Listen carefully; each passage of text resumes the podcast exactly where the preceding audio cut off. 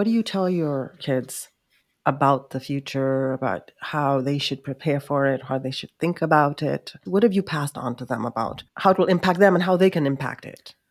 I think what I've taught them is to not be afraid of new directions and new innovations that are happening and to try them. And when you're willing to try them and when you're willing to be the first to try them, you become more invaluable no matter what you're doing. If you're working for someone else or whether you're an entrepreneur trying to do your own thing because you're not resisting the future. I'm Misha Vinci. This is the Grift Podcast conversations to get you ready for the future. In this episode, I'm joined by entrepreneur and best-selling author Rohit Bhargava. This is a conversation about what you and I can expect as we head into the future. Rohit and I cover a wide range of topics and trends discussed in his book, The Future Normal including multiversal identity, immersive entertainment, stealth learning, virtual companionship, psychedelic wellness, and several others. We get into the ways he uses ChatGPT, how he's raised his boys to succeed, and why those who embrace change become more valuable in the workplace than those who don't. It's an exciting conversation. Let's dive in and get ready for the future. Okay, let me introduce you. Rohit Bhargava did I say that right? Yes, you did. Yeah. Rohit Bhargava is on a mission to inspire more non obvious thinking in the world. He is the three time Wall Street Journal and USA Today bestselling author of nine books and is widely considered one of the most entertaining and original speakers on trends, innovation, and marketing in the world. Rohit has been invited to deliver sold out keynotes and workshops in 32 countries around the world to change the way teams and leaders think the World Bank, NASA, Intel, LinkedIn, MetLife, Under Armour, Univision, Disney, and hundreds of other well known organizations. Prior to becoming an entrepreneur and founding two companies, he spent 15 years leading brand strategy at Ogilvy and Leo Burnett, where he advised global brands on human behavior, marketing, and storytelling. Outside his speaking and consulting, Rohit has taught persuasive speaking and global marketing as an adjunct professor at Georgetown University is frequently quoted in the global media and writes a monthly column on trends for GQ magazine in Brazil. He lives in Washington D.C. area with his wife and is a proud dad of two boys, loves the Olympics, has been to and actively hates cauliflower. And I also want to add this bit. The most consistent connection for his fans, though, has continually been his popular email newsletter, which he calls the Non Obvious Insights newsletter. and has been publishing regularly for thir- every Thursday for the past six years. Is that you still doing it every Thursday? I do, yeah. In 2022, the Non Obvious Insights newsletter was honored by the Webby Awards, Internet's highest honor, as the best email newsletter alongside submissions in the New York Times and CNN. So that's pretty darn cool. Rohit, welcome to the Grift Podcast. I'm so happy you could join us today. Oh, me too. Thank you. Thanks for the invitation so I really wanted to include that bit about the non-obvious insights newsletter because that's like the action step we can tell people afterwards. Like they can really keep up with you, which is so important. I'm not, I'm not just having you here to take up time. I really want people to get, you know, high quality, um, life-changing information, and I think you can deliver that. that's great. Thank you. So in non-obvious megatrends, which is the book before two books ago, you called yourself a near futurist what are you calling yourself these days? like, like how is that? Has that term evolved? Like, what are you? Like, because I just we just read, we just read the bio. Right? I just went through that. You've probably heard it a million times, and nowhere in there does it say. Does it there is this sort of uh, like what your title is, which I think is great, but still people want to know. So, are you still a near futurist, a far futurist, a futurist? What is a futurist? Answer these questions for us, Rohit. Yeah, I usually feel like I need to put something in front of futurists. So I never just say futurist. Sometimes I say near futurist, sometimes I say reluctant futurist. And what I mean by that, the reason why I do that is because most of the time I'm looking at what's happening right now and I'm projecting what's going to happen in the next few years. That's my usual time horizon. And I think that's a little bit unusual from what people are used to getting from futurists, which is this is the geopolitical environment and and this is what it's going to play out to 10 years from now or 20 years from now. And those are amazing. Like the people who are really good at that, fascinating insights. Will they be right? I mean, maybe partially, maybe not. Uh, but the scope of that is uh, very academic and it's interesting, but it not isn't really that actionable for today. And so the reason why I say mm. near futurist or reluctant futurist is because most of the things that I talk about when it comes to the future are meant to be insights that you can use to do something today. I really like that. I, I think that's a really thoughtful sort of approach. I mean, futurists are super cool. I think that's an, a very important role, a very important job. I want to see more people thinking ahead, and a futurist can help you to sort of think ahead, like not just re- react to what's immediate or what's urgent, which is 99% of what we do. Like, oh my God, I have to do this now. I better do it now. And so we're never really thinking about life the way we should, which should be like five year chunks, 10 year chunks, rather than, oh my God, I got to do this now. And then maybe I'll think about that because you're just being reactive if all you're doing is thinking about now. Whereas a futurist can maybe expand our minds and make us think in a bigger way and then make better choices in the now. Yeah, I think that's I think that is part of it to project forward into the future. But I think the other thing is I mean, I'm not telling you not to do the things you've got to do now. Like most of us, when we're in that realm of doing that stuff, it's not because that stuff is unimportant, right? What I do try and encourage people to do is see a bigger picture in addition to doing that stuff. So as you're doing all these things, like what is it mean like for the future? Like when you jump into this particular campaign or you're working on this project, what is that in service of? Like, is there a bigger thing that you could be thinking about that might put this into con- uh, context, put it into perspective for you so that you could turn it into maybe something bigger in, in the future? Because, you know, the, the other thing that a lot of futurists don't do is they don't teach people how to think like they do they say hire me i'm the smart person and i'll tell Yeah. you what the Yeah. future is and that was never my philosophy Yeah. so at least half of every talk that i ever give about the future as a futurist is designed to teach you how to think in that way so even when i go and do a trends presentation half of it is about teaching you to think about trends so you can come up with them for yourself Yeah.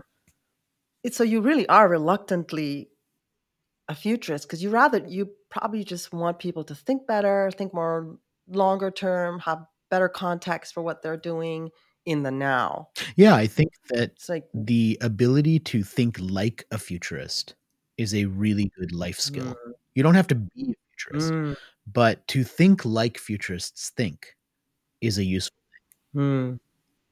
yeah, I, I agree 100%.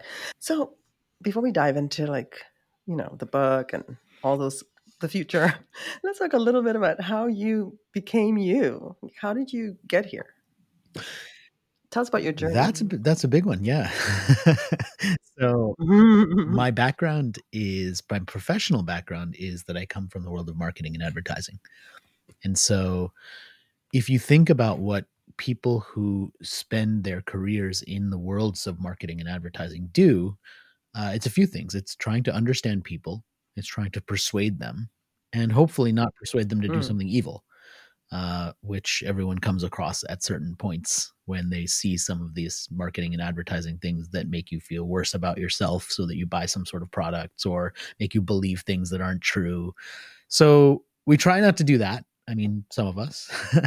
uh, but that Mm. skill of being able to understand what makes people make the choices they make uh, from a psychology Mm. point of view, but also just from a consumption point of view, is a really interesting background to be able to do what I do now, which is look at the future and try and anticipate where the world's going to Yeah. go.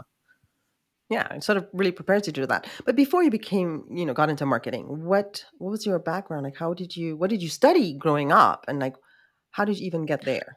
Like how did you get to Ogilvy? Yeah, I was uh, I was always a writer. So I since high school, I love to Mhm. write. And in high school, my passion for writing translated into playwriting and screenwriting. And that was a really interesting form of writing because unlike a lot of writing that you're told to do in school, this was designed to be writing that was spoken out loud. Everything that you put into a screenplay, somebody's going to perform and say to someone else or to Mm. the audience. And that's not usually how we're taught to write. We're used taught to remove our voice, like never use the first person, Yeah. like talk about how things happen. Like Yeah. we meant taught to write like lawyers are, right? Uh, Yeah. and argue all points and learn how to debate things back and forth. And and there's a place for that. But the writing that I had passion for was that type of writing and poetry. And the poetry for me was about choosing words very intentionally, which kind of is what advertising copywriters do, if you think about it. I mean, every word that is put in it exactly is. Yeah. It's got to be specifically chosen, and they obsess over the words okay. like a poet. So, so you're a poet. Okay, give me one line of poetry. Let's in the moment now. Go just say something that's poetic. Yeah, you know, this is the this is the opposite of what I would always do, which is obsess over the words that I choose over and over and rewrite. No, you can't. You have to deliver in I the now. The, I wasn't I, the Mozart.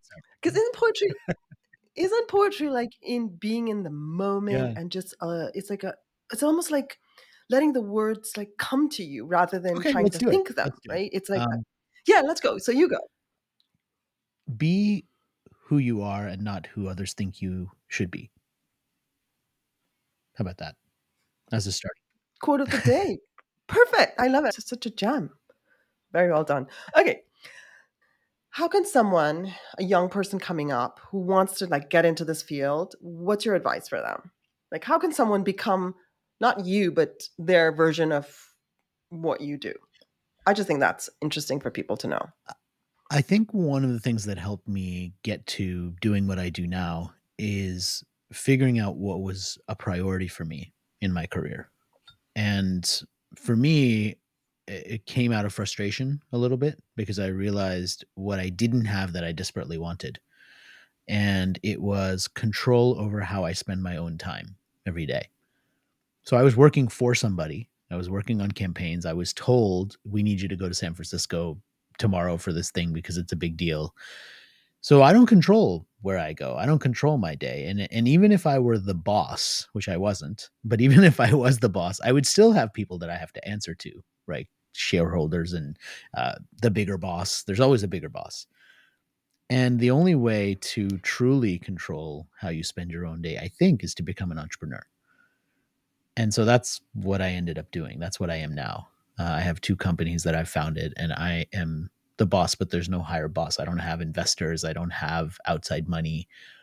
I'm actually the boss, which means I can choose how I spend my day. And if I want to go and do something, if I want to spend all day writing, or if I want to spend all day on podcasts, like that's what I'll do.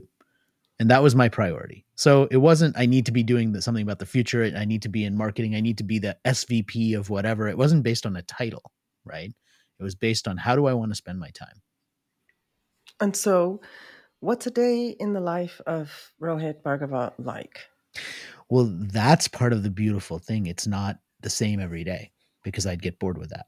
So I don't have a ritual mm. where it's like from this time to this time I write, and then from this time to this time I take meetings, and this it, it, my week doesn't look like that because I'll do speaking gigs where I'll have to go to different places around the world, and I'll be traveling, or I'll be in my office in home, uh, and I'll be working from home. If I'm on deadline for a book, I'll be blocking up my calendar, taking zero meetings at all, and writing all day uh, because I'm on deadline. If I'm launching a book, I'll be out there doing a lot of, like, I might have four podcast interviews in one day because I'm in the midst of launching a book. You know, so so the day changes based on what the priorities are for that particular time. Mm. And and that appeals to you. It does your particular nature. Yeah, it does. It, it wouldn't appeal but, to everybody. I mean, I know that that people need uh, a routine. Some people, and also the idea of yeah. what I do uh, is very up and down when it comes to things like cash flow, for example. Right? Like I might say yes. Like I just had this. I said yes to a speaking gig that's happening a year from now. So I know the money's coming, but I don't get paid for a while. Right? Yeah. Um, so yeah. it is uncertain. You know, it's very up and down. Like some days you'll have a lot of money in the bank account. Some days you, you know, minus 100, yeah. right? Uh, yeah. But still, it's the thrill. This this is the right life for you. This is the this is the true path for well, you. you learn, and you're being true to yeah, yourself. you learn um, how much angst these things will cause you, and you decide on the thing that has the anxiety you can deal with, right? And for me, like the anxiety of not having a consistent paycheck uh, is not worth the alternative, which is going and working for someone where I get paid consistently every two weeks, but I have to deal with all the other stuff that goes with it. I would rather have the inconsistency and deal with that than the opposite. I can totally relate. Okay. Um, Okay, so but from a more practical level, you get up at what time? You know, do you drink coffee? Are you reading a book? Are you meditating? Are you running in the morning? Like how does that go? When let's say you're you're at like today, you're you're in your office in, in Washington DC or near Washington DC. Yes. Yeah, so uh if it is if it's during school, I'll usually wake up around 7, take my son, uh, make my son breakfast, take him to How- school. Uh How old is he? is uh, 16, so he almost has his license. So my schedule is about to change. And then you have you have another one as well, an I older do, one. yeah. My I'm older one's assuming, who's 19. not- He's in college though, so he doesn't really need me to take him anywhere. Yeah. he's fully he's fully mobile on his own. yeah, yeah. Um, so you know, in those cases, I'll wake up, I'll take him to school, and then I'll go to. I have like three different coffee shops around here that I like that all know me. So I'll go to one of those and work for a few hours. Uh, then I'll usually come back. I'll do some calls. If I'm interviewing people for my podcast, I'll do it uh, probably around mid morning time frame where the energy is still pretty good. Uh, then I'll come back and I'll write for a bit. Uh, then I might do kind of emails, have some team calls, uh, calls with potential authors. I own a, a, publishing company, so it might be calls with the authors that we already have or calls with potential authors. Um, that's like a day if I'm at home.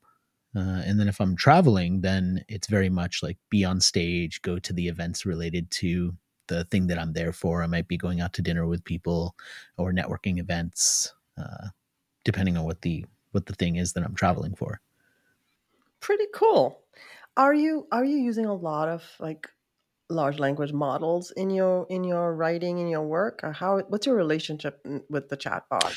Um, like? not really. Not for my writing. Uh, I do use it or for anything for ideating for research um, i use it for not so much for research i use it to evaluate the writing that i've done so i use it as like a uh, like a feedback tool so i'll feed it a chapter for example from a book that i'm writing and i'll ask it one star mm-hmm. review and tell me the things that are missing and then i'll improve the writing based on that so like i, I sometimes use it in that way uh, I definitely use it to write stuff that I don't want to have to write, like a letter to the tax authority or you know stuff like that. Like I'll do a first draft of that, and it'll quickly craft it. Um, sometimes I need lists of alternate words or alternate phrases or themes or things like that. So I'll sometimes use it for those types of purposes uh, to generate ideas, generate directions. Mm. Um, sometimes I have to mm. kind of things for my newsletter where it's like an actionable tip or two, and I'll maybe have it generate like mm. a tip that I might turn into something that I would actually write in the newsletter. Mm. Right. And is it ChatGPT? That's your that's the one you're that's your usually favorite? yeah ChatGPT, and then I've also been playing with uh, training it to create my own language models, so like custom GPTs. Um, where you can feed yeah. it some of your writing or some topics and have it yeah, create something for you.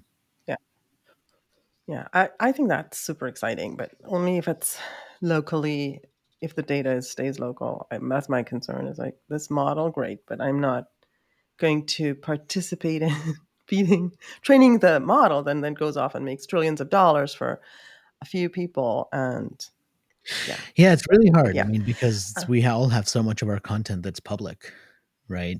And so yeah. Yeah, especially for for writers and authors and speakers. I mean, so much of your identity, yeah. of your content, your creativity is out there. Well, it's all, I mean, it's being yeah to a degree. it's, it's already, already, been trained on things that I've written. It's I mean, already been thousands of 100%. articles out there, thousands of blog yeah. posts. Like that's all public. Exactly. Exactly. Um, I was um, there's a interesting thing, a post I saw recently, a couple days ago. So somebody asked uh, one of the chatbots, I can't remember which one it was. It must have been one of the ones that are connected to the internet. Can you produce a no, it was Midjourney. Produce a picture of some X, Y, and Z, and it produced exactly a Getty Images photo of something and said, Here you go. Come on. And this is not a complete and utter ripoff. Mm. I'm all for technology. Let's go. Yeah. But that's cool. If this is if the LLMs are going to be public goods that benefit humanity, like Wikipedia, yes, let's use everybody's data. No problem. But this is a private company that's going to make trillions. These are not billion dollar companies. These are multi trillion dollar companies that will make a few people extremely wealthy by stealing the humanity's data what the hell are we talking about? No. Yeah. So, what's your position on that? Just as we're at it, like this whole question of copyright for creatives and the, that you're not going to be they're taking all your stuff and using it and you're not getting anything. How do you really feel about that? right. Well, it's, I mean, it's going to be impossible to figure out a model of compensation that that really works. The only thing that's going to work is uh, when the lawyers get involved and the lawsuits start to happen, and you're part of right. some sort of collective action. So, Getty Images is a great example, right? Any photographer yeah. Yeah. or artist who has their work licensed to Getty to sell is going yeah. to get a cut of whatever legal uh, resolution comes from them having stolen all of Getty's catalog. But if you're not yes, part of that, you are going to get nothing. How, yeah, the whole thing is is out out of control. I I'm, I think big tech, our big problem in the world as we move forward, is the centralization of control of these technological behemoths that can run the world, and a few they're being controlled by a few people. But that's another that's that's another conversation. Okay. Um, your your latest book is called you've written nine books, which I think is very exciting. And the latest one, The Future Normal, How We Will Live, Work, and Thrive in the Next Decade, which you wrote with Henry Coutinho Mason, right? Coutinho. Mm-hmm. In the introduction, you write, the truth is that the future is abandoned, defunded, ignored, or ridiculed just as often as it is realized. So the real challenge isn't predicting the future, but rather predicting what will become normal. Expatiate. I think we hear a lot of predictions in general for the future, and a lot of them are hope for something that takes off. And the other portion of them are obvious sort of observations of something that clearly is happening already. And what we wanted to try and write about was these really pioneering, interesting things that were happening, but not happening for everybody. And our hope in putting this book together was that if we could spotlight them and tell their stories and explain why they were part of this positive future that we were trying to imagine, then we could help to make them normal. We could help more people to realize them and, and help them succeed in more places. Them. I love that. Actually, I think that's a really worthy exercise. Mm. You know, because if we look, you know, if we if you go online and any given day, starting with the New York Times, I sort of like open my when the first thing I look at and when I go on my laptop is the New York Times. And it's it's beyond depressing. You're like, literally, should I just end it right now? Because what they're predicting, see, it's the most, it's just di- the most unbelievable. You know, dystopia is not in the future. If you look at the news and social media, you're like, it's happening right now. We're literally burning to the ground. Hell is upon us. Meanwhile, it is not. And we certainly don't have to realize that possibility. We could realize something else, like that maybe you've written about.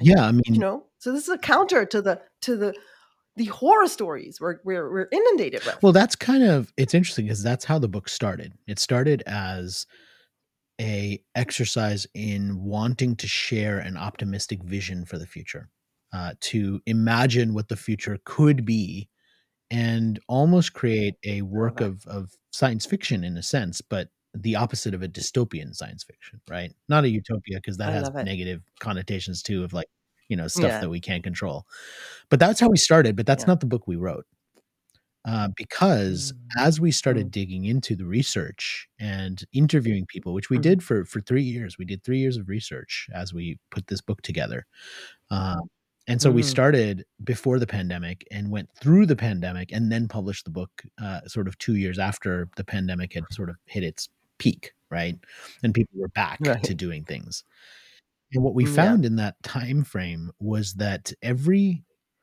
thing we thought someone should be doing to improve the world, mm. someone was already doing. There was already mm. an innovator, there was already a company, there was already some sort of standard. There was something going on mm. somewhere in the world mm. that demonstrated mm. what the future could be because they had already imagined it and they were already doing it. The challenge was that they weren't getting as much visibility as they needed in order to truly succeed. So the book became a little bit of an exercise in advocacy for these amazing ideas. Mm. We thought if we hmm. could spotlight all these amazing people doing these wonderful things and put them mm. under this umbrella of this positive future normal, maybe we could help them all to mm. gain traction. Let's go through some of the things you talk about, the chapter headings, the the parts, the different sections, and part one, part two, part three, and then the different headings. Let's discuss that a little bit. So I want to run it through first, so just so the listeners can get the vibe of what the heck this book's about, because they have to go get it. Um, okay, so part one. So first of all, the book's again, the book's called "The Future Normal: How We Will Live, Work, and Thrive in the Next Decade." Part one: How we will connect, get healthy, and thrive. And you have chapter one: Multiversal Identity. Then chapter two: Immersive Entertainment certified media, stealth learning, and ending loneliness, virtual companionship, psychedelic wellness, ambient health, green prescriptions, metabolic monitoring. And that's in part one. Part two, how we will live, work, and consume. Augmented creativity, remote work for all, work deconstructed, reflective cultures, big brand redemption, impact hubs, unnaturally better, calculated consumption, guilt free indulgence, secondhand status. And then part three, how Humanity Will Survive, New Collectivism, Good Governing, The 15 Minute City, Inhuman Delivery, Urban Forests, New Agriculture, Waste Free Products, Millions of Microgrids, Making Weather, and Beyond Net Zero. So that's so cool. I love it. Hmm. I love it, love it, love it, love it. Let us go through some of these and you just sort of tell us a bit more so let's start with chapter one multiversal identity. What if we could all be our real, most authentic selves, both online and off? Yeah, the, the structure, as you noted for the book, has 30 micro chapters, and each one explores an interesting aspect of the future. And then it also gives you some real actionable steps you can take for each one. And the first one that you mentioned, multiversal identity, was an interesting one for us to start the book with because it focused on identity for each of us which is a really mm. interesting place to start because we're all thinking about our identity, but we relay it differently based on whether we're talking about ourselves in real life or ourselves on this one mm. platform, mm. ourselves on LinkedIn, for example, versus ourselves on Tinder versus ourselves on somewhere else. Like we relay a different part of ourselves. And this mm-hmm. multiversal mm-hmm. identity concept was not about the multiverse. It was about this growing human desire to portray ourselves in multiple ways and the fact that we're going to have to square our digital versions of ourselves with our real life versions of ourselves and find a way to do that in a method that feels authentic to us because social media has sort of gone in that direction right? We first got on social media and we would just connect with our friends. Then it became more broadcasting ourselves to people who were kind of friends and kind of connections or friends of friends. And we went through this whole phase where we would only post good good stuff about ourselves and then it sort of went full circle again. And we're like, well, that's inauthentic because nobody is living a perfect life all the time. So let's be more vulnerable. Let's mm. share these moments when we get fired and we need help getting a new job. And we're open to mm. work now. And like these are all evolution signs in social media. And I think we're at this space now yeah. where people don't want to be a different person online than they are in real life, but they also don't want to reveal their mm. entire selves to every connection of a connection of a connection. And so we're all finding that mm. balance for ourselves. And that's really what this chapter was about. I love it. Okay. Immersive entertainment. What if you could be part of entertainment instead of watching it passively? So, how do you see this playing out in the future or in the in the in the now? Well, one of the things we wrote about was the uh, new ABBA experience in London, which many people might have heard of, but essentially the original singers from the Swedish uh, band from the 70s mm-hmm. came together and they recorded their songs, but they also recorded their facial features so that holograms could be created of them when they were younger.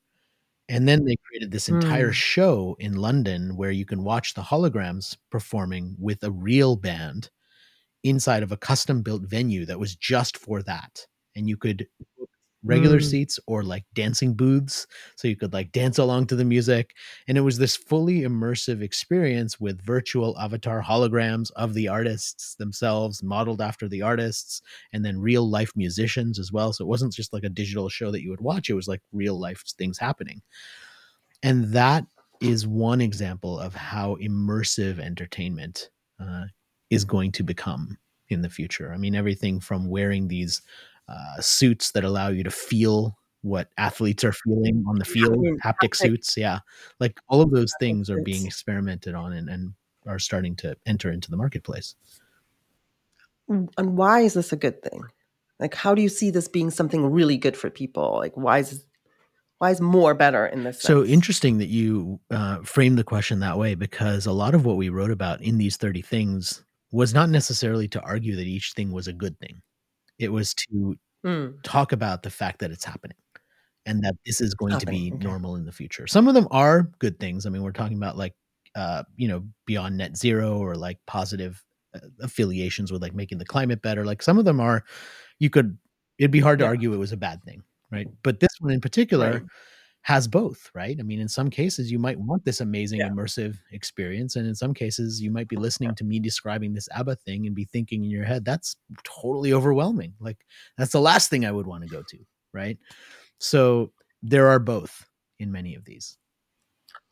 Well, I mean, for, yeah, and I think it's like on a case by case, person by person basis. I think that would be super cool if it's uh, something that I'm into, like having an immersive experience. I could learn so much more, experience so much more. It, it transforms my capacity to my, expands my humanity. It makes me more than I could uh, just in my physical body. So that's kind of inc- exciting, interesting, like different. Like that's a way for us to evolve in a sense without, you know, going off planet or doing something wilder. It's kind of cool. Okay, certified media. What if you could trust the authenticity of the media and content you consume? Like this is not an if. This we better this better come fast. And I think and I think potentially um we look at the the, the prolifer- proliferation of of Ella AI content and the deepfakes and all the problems that are going to come from that. Like this is going to be a mess. It's going to be like spam in the early days of the of email and be worse than that. Or remember when when you're when you had a when early days of the of the internet and you would go online and then you'd get like all these weird like x-rated con things popping up and it was like really spooky and you're like what the heck's going on? Like why what mm-hmm. is all this stuff coming at me? I think we're entering going to enter entering already entering that era when we will not be able to trust the content whatever we're en- encountering online. So this is not if we could trust authenticity of media and content is not an it has to happen. We have to have a solution because this is a nightmare Yeah, we do. And the good news is that there are solutions already happening right now. And in fact, since we wrote the book, and it's only been out for about a year, there have been new things Mhm. coming that were totally quote unquote on trend for this particular thing. So, for example, I went to uh, CES, and even before CES, the Consumer Mhm. Electronics Show, there are cameras now Mhm. where you can get the camera and it locks the metadata of an actual image when it's taken so that any future modifications to that image will be able to be tracked through the metadata so you know if an image has been modified or photoshopped or anything's been done to it afterwards you can Right. authenticate an image at the point when it's taken through the camera that's an example right there's Yeah. browser extensions now Yeah. where you can plug it into your browser and it'll read all of the amazon reviews of a product and it will rate them based on whether it thinks that that review was written by ai or whether it was written by a real person so you can start to get a sense of like was this ai generated or was this like an actual person who had an experience with the product that wrote the review for it so those are all examples Yeah. of this certified media and i think that more and more we're going to need that because you're right the trust is really low when it comes to created Yeah. media and deep fakes and all of those things and uh, so we're going to need solutions to be able to tell what should we trust what's actually authentic and real stealth learning. What if you could educate yourself using the very videos and games that are typically written off as a waste of time? A lot of people are going to like this one. yeah, we've seen this in, in science fiction before, right? We've seen movies where kids are playing video games, flying spacecraft, and then the kids become the actual pilots because they're just so good at using the the tool, the platform. There was a movie that just came out Right. with uh, Gran Turismo, where they told the real Yeah. story of a kid who was really good at this car racing game and he became an actual racer in real life. Uh, so there's that example. The other thing, though, with Yeah. stealth learning was that we saw more technological examples of this grand promise of being able to download information into your brain. I mean, that matrix sort of idea of like plug the cartridge in and all of a sudden you learn a new skill. Well, that's impossible, but we have now technology like, for example, they're testing uh, the haptic glove, which is this glove that you wear, which Mhm. sends electric pulses to your fingers. And then they taught people how to play Mhm. the piano using this glove, and it uses electrical pulses. And then you take the glove off, and people remember Mhm. how to play the song. So they learn how to play the piano in half an hour. I mean, that is an equivalent version of this like download a skill type of promise that seemed impossible and is. is now starting to happen. the virtual reality um, i think is the future you know people say ai is the future of education. I think virtual reality is the future of education because if you can walk in the footsteps or walk in the shoes or inhabit someone else's life in virtual reality can you imagine how it would transform your own brain and the wiring of your brain and how you can literally download another being's perception of reality and how that would expand your own. The reason we read books and we go to movies and we meet people and talk to them is because as humans, we need more. We need to step outside of ourselves. We need to see the world in different ways. Can you imagine doing that in virtual reality and how powerful that could be? Like 15 minutes walking in the shoes of a completely different person from a totally different part of the world, spoke an entirely different language, and had a completely different brainwave mm. patterning. That would be Yeah, amazing. different that would be different incredible. moment in history, right? I mean, you could witness Different moment in yeah, history. you oh my gosh. like the a building being constructed, being in its moment, Yes. and then falling to ruins, like all in the span of that 15 minutes. And now all of a sudden you have this different so perspective true. about history. I mean, that's a magical transformative Yeah. experience potential virtual That reality. is. The other is having empathy for someone who sees the world not like you. I mean, there's some amazing like experiences you. where you can be in the middle of a refugee camp and see what it's like, or you can be the prisoner in solitary confinement and experience what that's like. I mean, Yeah. these are really deep emotional experiences that are now available through virtual reality. Yeah. Exactly. And then can you imagine? So we have a world where we're all divided because we had, you know, artificial and uh, these recommender systems that disrupted our our common understanding of what is fact. And so we're not all in our little silos and we don't have any common uh, collective understanding of what is, the world is. Um, and so now we're more divided than ever. But can you imagine if you could see the world from the perspective of someone you maybe hated or believed was completely wrong or twisted or something, some horrible word, right? And realized their humanity. Because at the end of the day, we could have very different perspectives, but we're human and our commonality is much greater than our differences. Like 99% common, 1% different. We focus on the differences and we destroy each other. And so I'm very excited. So all this to say, I'm so excited for virtual reality. Are you excited? I mean, did you think stealth learning was like the coolest thing? I think a lot of things are the coolest thing. I mean, I'm a constant.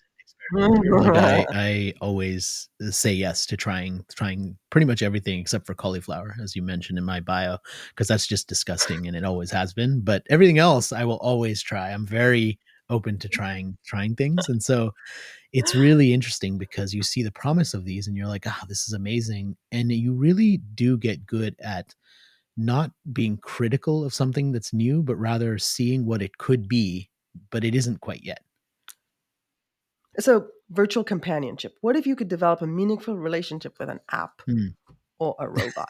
I, I think this is this might work. I mean, people might need this. It might save a lot of people, but on uh, uh, uh, it's also a little bit problematic. Yeah. It could cut both ways. What, do you, what are your thoughts on this? one? Well, you know, those two chapters actually were were sort of written as sister chapters to one another.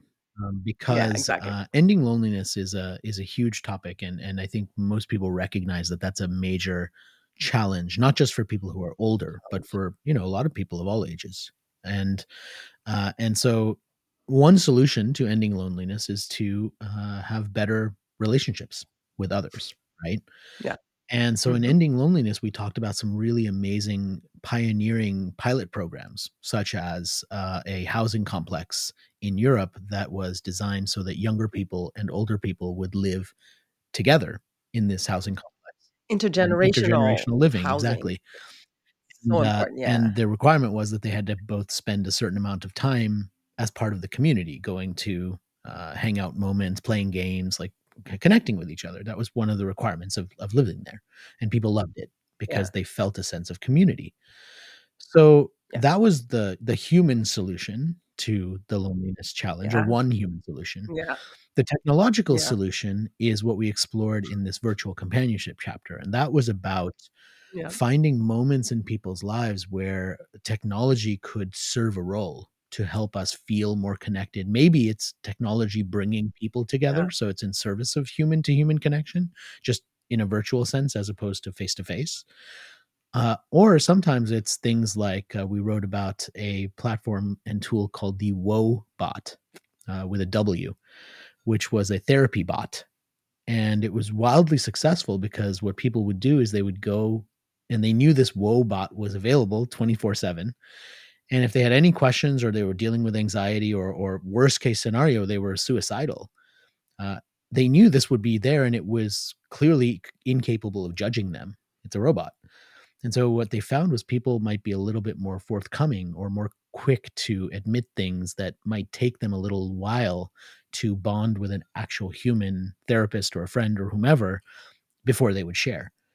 And rather than replacing the therapy, what they found is in many cases, people, once they became open to a form of therapy, they would then become open to dealing with a human therapist, which they perhaps wouldn't have been open to before. So, not everybody, but it was really interesting to see that relationship of virtual to human and how those two things might actually coexist instead of the robots replacing us. I I don't have a problem with it as long as that digital mechanism w- was in service of human flourishing. So because we have to remember that on the back end of every app or robot or anything is, are people and people are not always good you give them power and it corrupts and give them a lot of power and it corrupts a lot and give them total power over someone which they would have even more than a therapist would because you still have some defenses up when you're talking to a therapist but if you're talking to an app you might take all your defenses down and just do what the app says. A lot of people i think just sort of surrender their their boundaries. My only concern would be that it doesn't that doesn't happen but i think theoretically this could be incredibly useful Mm. and a, probably a very good use of of ai um, in service of humanity. I don't know um, what are your thoughts do you think this is more good than bad or could be skewed Well, I in can a you negative that, I mean, the early- people be excited about the this? early results of, of something like this haven't really gone in that negative direction. Uh, I don't think that Mm. people generally, right now at least, uh, engage with an Mm. app or with a chatbot and let their guards defenses down immediately. Um, I don't think that really happens. I think people are still kind of aware that what they're talking to. Uh, but what's really important but, is then, that but, if, it's but we're talking about well, it's available in the moment when it's most needed. Because sometimes it's just about I the agree. timing Mhm. right? It's about having that instantly I when you needed it, in that moment where yeah. you were most desperate, in that moment where you were most alone. You Yeah. know, Yeah, but I I'm also thinking though. You see, people don't normally su- surrender their their their boundaries or their sort of humanity to an app initially. But if they're in a in a in a state of disturbance or they're not well, then they may. So I, I I'm just a little concerned about that. I'm saying, yeah, this is good, but we have to make sure that that doesn't happen. And the way that the uh, infrastructure for these things are uh, currently built, there's somebody always on the back end who's really controlling the calling the shots, and I'm, I'm a little concerned about that until we have decentralized technological infrastructure where the data and what's happening behind the scenes is not controlled by anybody else, but it's native, distributed, um, and and and completely private. I personally think that that those things are a little tricky because Well, I I know think- I mean, humanity. the- way humans I think about it is based on the incentive models behind it, right? Which is why I think there's a lot more problematic absolutely. things uh, when it comes to Mhm. some of the social media platforms that are relying on this heavy collection of data in order to sell the advertising back around. Like, if we're going to Yeah. worry about uh, someone taking what they know about us and using it for negative purposes, you know, that's the place I would start. Well, I think it's all across the board. I mean, all of these things. This is happening whole scale with with currently with social media and every every platform is a disaster. We've lost our privacy. It's gone. There's it's just it's a joke. Uh, it's a whole other conversation. I don't even want to talk about it, and I'll just get pissed off. Okay, let's move down because I like this. I like I love your work here. It's beautiful. Um, you talk about psychedelic. I'm just going to run through the rest because we can't go through everything. You talk about psychedelic wellness, ambient health, green prescriptions, metabolic monitoring. What's that general? Those are all health things. What's that about? Yeah, they're all about uh, helping us to live live better in many different ways. So psychedelic wellness is about the promise of psychedelics to really change how our brains operate in a positive way and cure things that Hmm. previously we felt like we had to medicate, such as depression, And, and what is what is MDMA? What's it called? These, these yeah, that's new, right. Or like psilocybin. mutants, but they're they're allowing yeah psilocybin. They're allowing these new products out again. These products They are, and they're long- transformative, and, and in most cases, not Mhm. addictive either, which is really important to note. Mm. This is maybe post the um the absolute disaster with the opiates. Maybe Right. people are starting to realize that big pharma is evil in the extreme. Mm. Well, I mean, these, And yeah, the addictive nature is, I mean, if you want to talk about a common thread between what we were talking about before with uh, digital Mm-hmm. technology and its negative effects on our well being because it's so addictive Mhm. uh, versus Mhm. the addiction, actual physical addiction of being addicted to opioids or things like that. I mean, it's it's tapping a a Mhm. similar element of our brains Yeah. in a negative sense. Yeah, and the big corporations that are that are benefiting off of uh, sort of this human weakness, making trillions of dollars, manipulating people. It's yeah. All right. uh, We're going to say positive. Um, so, okay, so you dive into that. And then in part two, you go to how we will w- live, work, and consume. Um, augmented creativity. What if artificial intelligence could make humans more creative? Well, has your thought thinking on this changed since you wrote it? Because I mean, a lot's happened. Well, you know, uh, interestingly enough, we were writing that chapter as we were playing with ChatGPT and and sort of at the early days of of it. Um, so it was written with full knowledge of generative AI, and and we'd been using it ourselves for more than a year. I mean, experimenting with different tools and Mhm. platforms in that space. So this wasn't written and then ChatGPT came along. I mean, this was during that whole thing. That was in response to it, sort of. Mhm. And the idea was Okay. that if you put something like this tool to generate this uh, writing immediately in the hands of someone who is already a great writer, you could make them more prolific more quickly and help them to do what they're already doing faster. Uh, and that's been my experience of using it as well.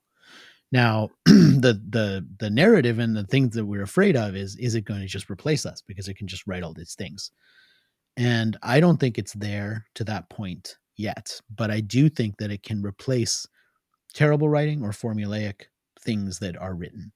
So to me, the bigger danger is like career danger is for ChatGPT or generative AI to take over, for example, contracts, which is very formulaic, right?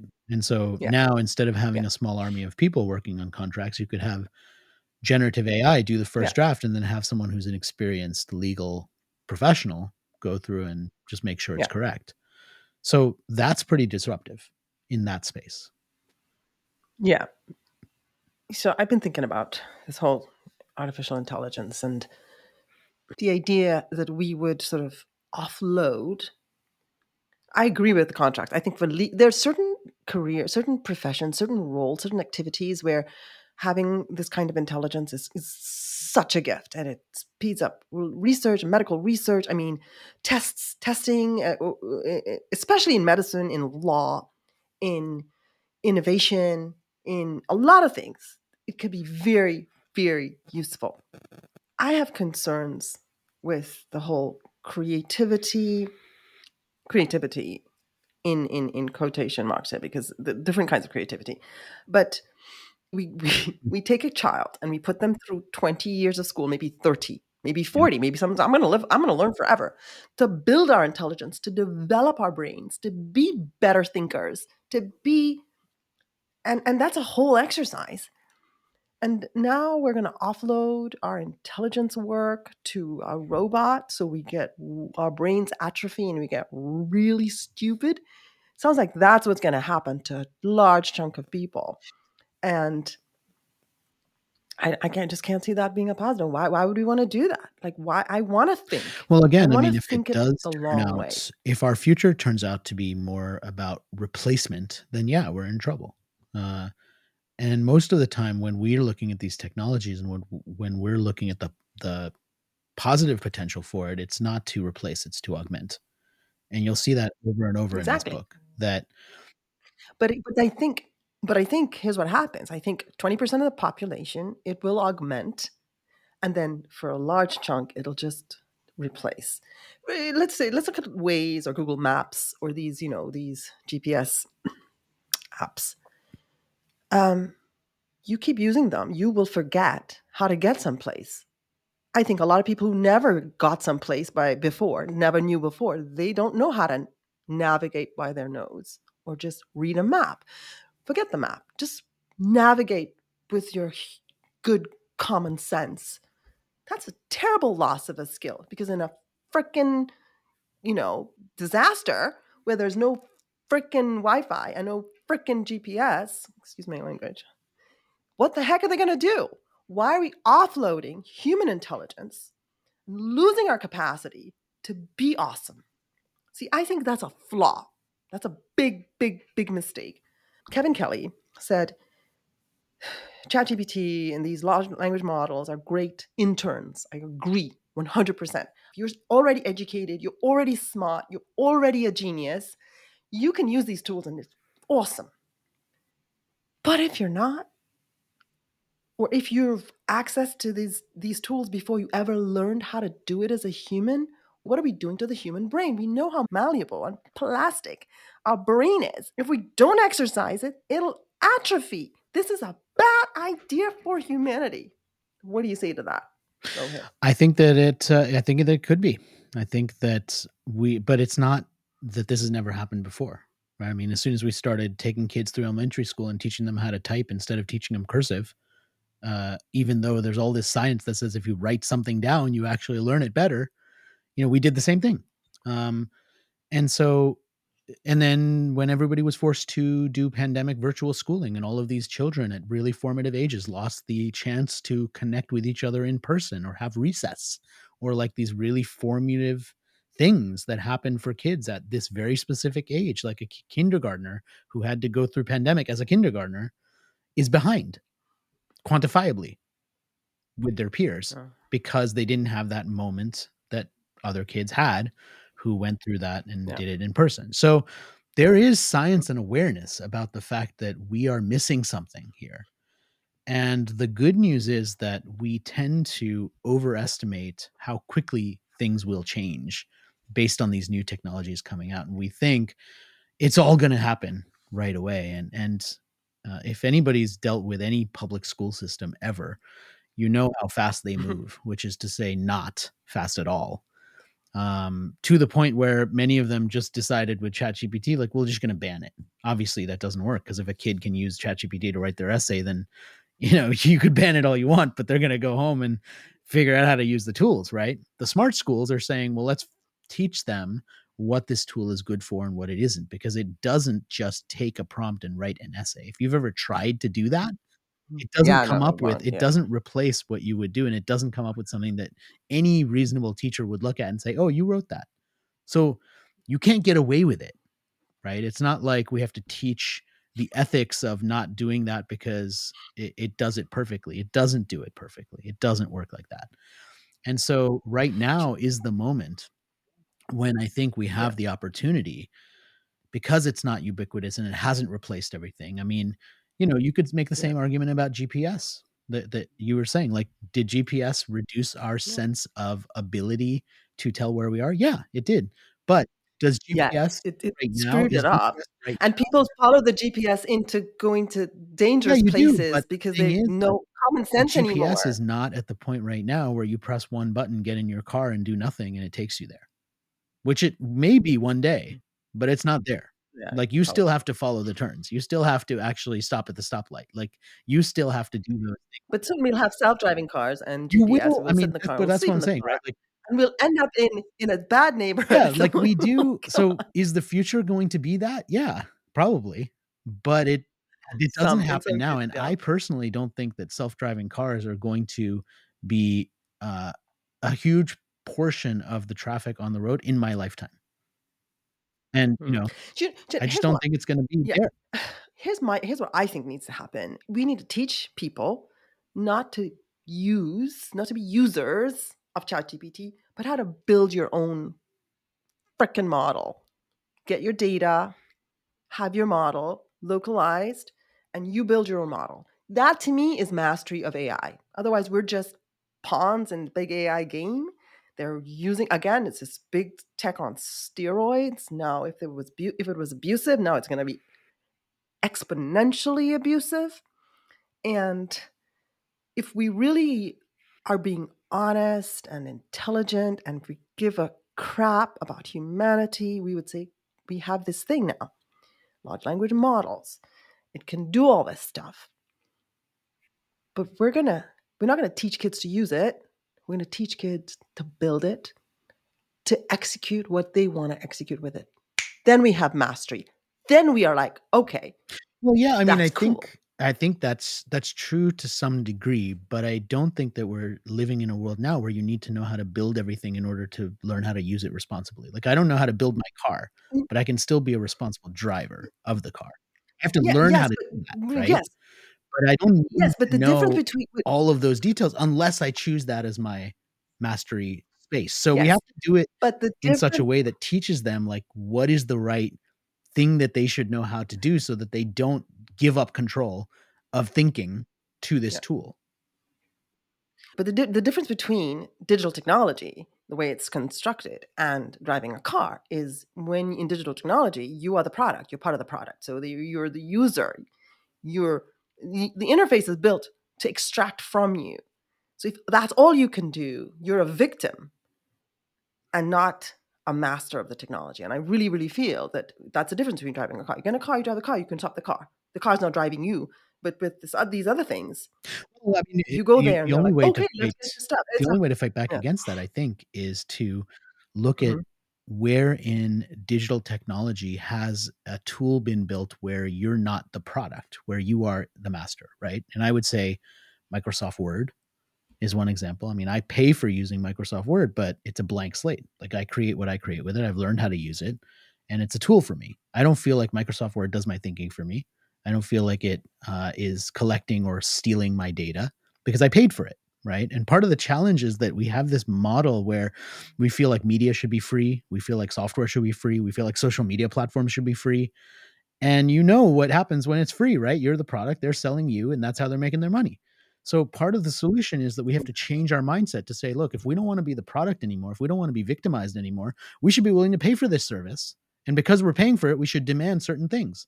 And one of them is privacy, and one of them is control, and one of them is autonomy. And, you know, because we're paying for it, now we're a customer.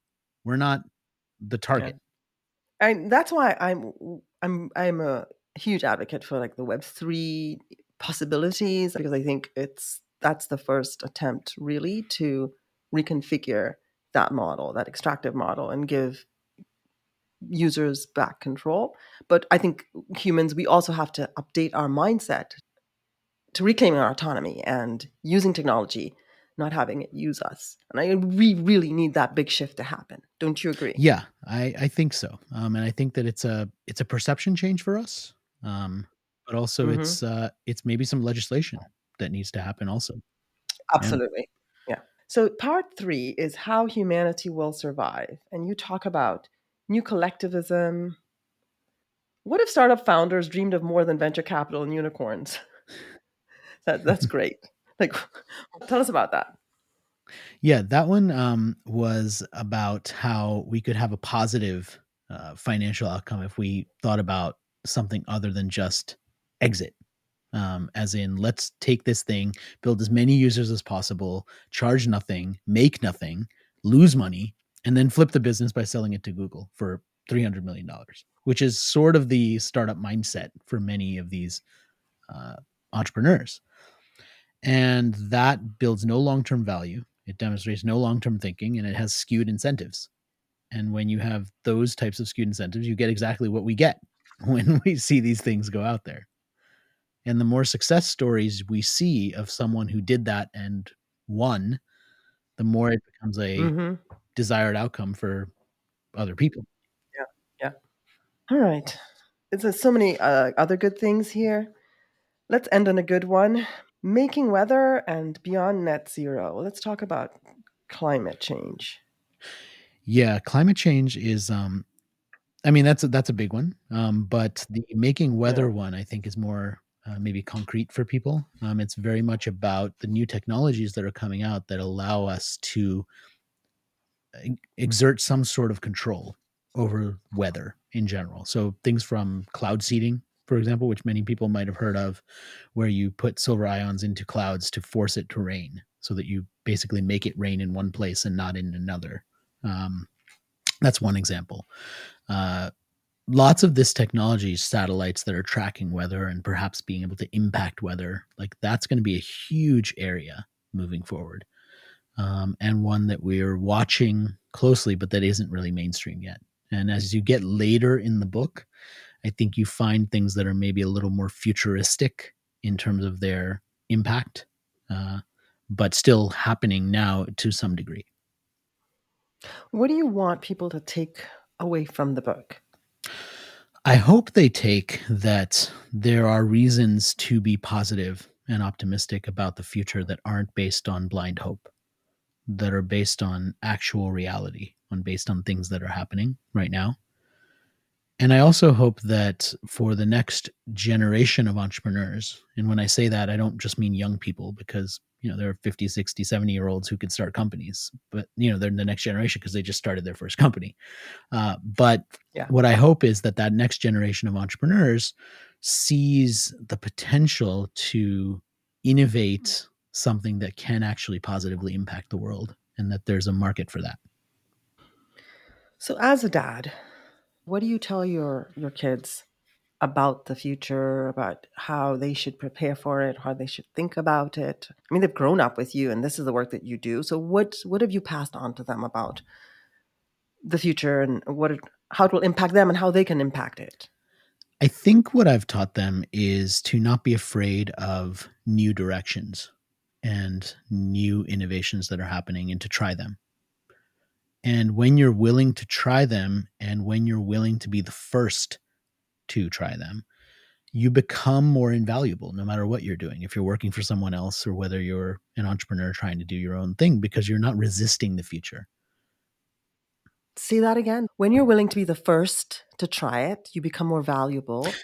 Talk about that. That's so good. Yeah, because you are you're not resisting the future you are embracing what's going to happen next and you will guaranteed be either working in a place where there are people who resist the future and you'll be working for someone or you'll be working in a in a world where whoever's able to embrace that first will have an advantage. And the younger you are the less risk involved in doing that right because you don't have the family you don't have the mm-hmm. house you don't have the you know if you ever get those things like right you just you you have more opportunity and i think that one of the greatest problems with that young people impose upon themselves right now is this impatience to have it all quickly when they have lots of time to actually figure that out and move careers and shift from doing one thing to doing the next thing you don't have to find your passion when you're 22 like you got time to do that like figure it out by doing something and trying something and seeing if you like it and if you don't then find your path to doing something different that you like and be okay with the fact that maybe your passion isn't the thing that you make money on. Like you might be really good at something that makes money but it's not your passion so do your passion separately and like make make money doing the thing that you're really good at. That's okay. I love it. So i ask all of my guests to you know give our listeners like one thing to do because there's a lot of content a lot of information what what sort of one thing that you would want them to think about or do or shift um, having listened to you and having listened to this episode based on your vantage point and expertise, experience? Well, I'll give you a very tactical one, um, and this is one that I share often with with audiences because I think it's a great way to shift your perspective, and that's something that I think we all can benefit from doing. But it's not an easy thing to make actionable, right? Like I can tell you, hey, shift your perspective, like see an unusual perspective yeah. from somebody who's not like you. But like, how do you do that, right? Well, my yeah. tactical way mm-hmm. of doing that that I would suggest for everybody is go to a bookstore, either an airport or a bookstore or wherever, and pick up a magazine that is not for you on something that you've never been interested in. Like pick up a magazine about uh, sewing or a magazine about tattoos or one about uh, grunge music or, you know, retro. Like pick up a magazine about something you would never pick up because when you yeah. do that, you take a deep dive into someone else's passion who's not like you.